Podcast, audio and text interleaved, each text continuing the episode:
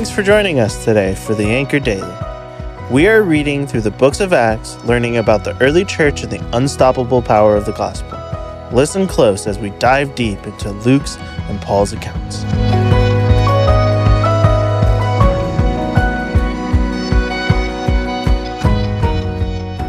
There's something disarming about honesty, isn't there? Personally, for me, especially as a kid, I was always tempted to make things look okay, to look innocent. I was, of course, the little sister. I vividly recall making a complete mess of the kitchen, combining spices into nasty pastes like a little alchemist in her lair. When my mom asked later, Who made this mess? My response was, What mess? Oh, that's odd. I'm not sure. What is it? And then I wandered off back to my room, thinking I'd totally dodged that one. Phew. The only thing was, I was always nervous she'd actually find out, and it made me want to avoid her in general. I may have avoided immediate punishment and the boring work of cleaning up, but I paid for it in relationship and trust. I think that's why I love seeing people admit to their mistakes.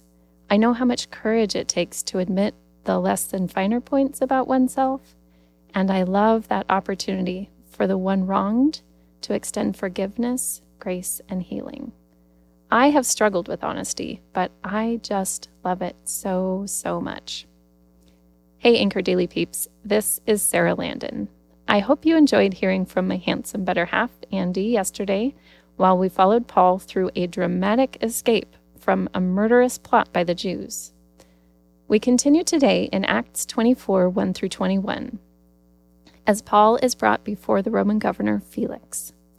If this were an episode of Law and Order, this would be the time when you hear that chung chung sound as they transition from the like car chase to the courtroom. So the scene is basically a courtroom. Paul is the defendant, acting as his own lawyer. Felix is the judge, and the prosecution is the Jews, including the high priest Ananias, some elders, and their smooth talker, Tertullus. Mr. Flattery, old Tertullus, begins by buttering up the judge Felix since through you we enjoy much peace, and since by your foresight, most excellent Felix, reforms are being made for this nation, in every way and everywhere we accept this with all gratitude. But to detain you no further, I beg you, in your kindness, to hear us briefly. Ugh, seriously, this isn't thinly veiled flattery at all. It's just obvious. Tertullus proceeds to accuse Paul of being A, a plague. Um, okay, let's start with name calling. B, stirring up riots among Jews throughout the world. What does this have to do with today's charge? C is a ringleader of a sect of the Nazarenes. Is that illegal exactly? And D, that he tried to profane the temple. He's not even accusing him of profaning the temple, but just trying to, neither of which he actually did. Weak sauce, Tertullus. So now he passes the baton to Paul. He says in verse 8, By examining him yourself, you will be able to find out from him about everything of which we accuse him. And then all the Jews are like, Yeah, that's right, what he just said. I kind of wonder if Paul rolled his eyes. Now, a little fun fact about Felix, our judge. There was a historian at that time who wasn't a Christian. His name was Tacitus. He recorded things including people like Felix and even events like the crucifixion. According to this non believer, Felix was, quote, cruel, licentious, and base. Not a ringing endorsement.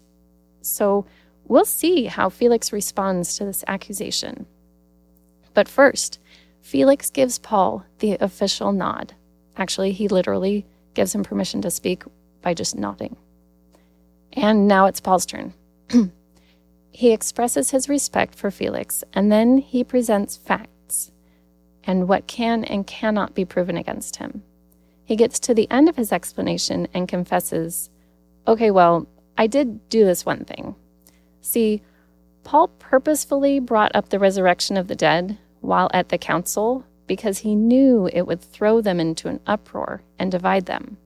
And here he is before Felix, trying to get out of trouble, and he's willing to admit even something he did that could possibly be construed as inappropriate.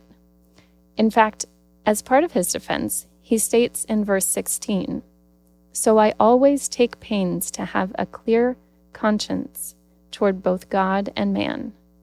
His defense is honesty, and it must have felt good for Paul to stand before his accusers with a clean conscience, confident with a strong defense. How does it end? Well, this one is to be continued. You'll have to stick with us a few more days to see how it goes. But in the meantime, we can remember Paul's example of honesty and follow in his footsteps, trying our best to have a clean conscience before God and man, confessing our mistakes, standing on truth, and stepping out in confidence. We can do this because of Jesus, who forgives all of our sins and gives us the will and ability to obey him.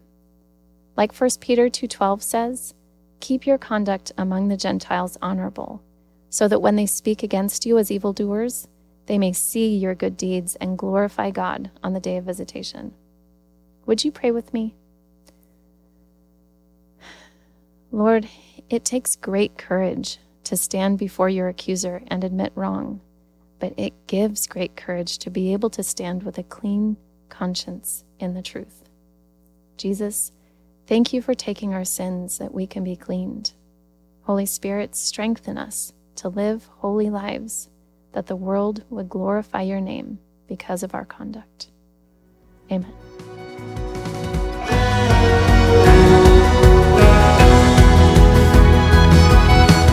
For joining us today. Listen tomorrow as we encourage each other through God's Word. If you haven't already subscribed, please do so because we would love to continue to grow with you. We'd also like a chance to connect further with you. If you go to bethel.ch, you can find all sorts of ways to serve, worship, and learn together.